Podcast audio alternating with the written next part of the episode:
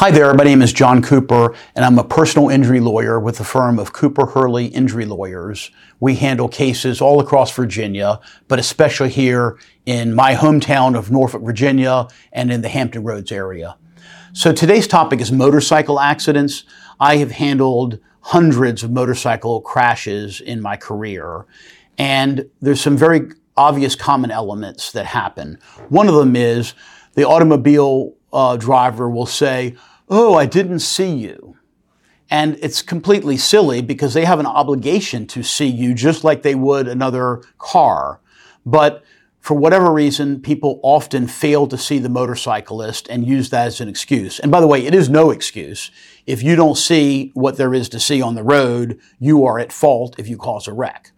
So the other thing that we see all the time is one of the most common motorcycle wreck uh, scenarios is the motorcyclist is going straight and planning to take a left-hand turn. The other car, the car is coming the opposite direction, and um, the motorcyclist in that situation, I'm assuming there is not a, a light that has a turn arrow or that sort of thing. They have to yield to the cars that are there.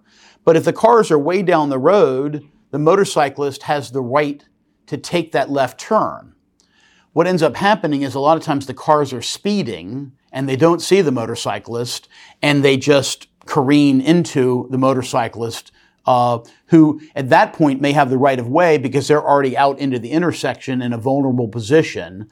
And if the car is speeding even a mile an hour over the limit, they have forfeited the right of way. And there's a specific rule that says that. So you know, the motorcyclist is entitled to assume that the car is going to see them, that the car is going to be going the speed limit, and that the car is going to do whatever is necessary to avoid a collision.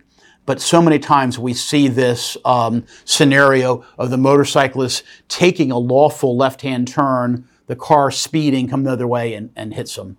And obviously, the effects are devastating. The sad part thing, sad thing about motorcycle accidents is even with your helmet and all of the right equipment, you know, the kinds of injuries that happen are often much worse. Broken bones, traumatic brain injuries, terrible scarring from uh, road burns, and uh, these are uh, tragic accidents. If you have been in a motorcycle accident or you have a loved one who was, please give us a call. We'd be happy to help. We're happy to come to the hospital room if that's what you'd like us to do. We also can sign people up using DocuSign and electronic methods. So we want to make it easy for you to get our help. And um, we hope you'll call us 757 333 3333. I hope you have a safe day and this doesn't happen. But when something bad happens on a motorcycle, please keep us in mind. Cooper Hurley Injury Lawyers. Thanks.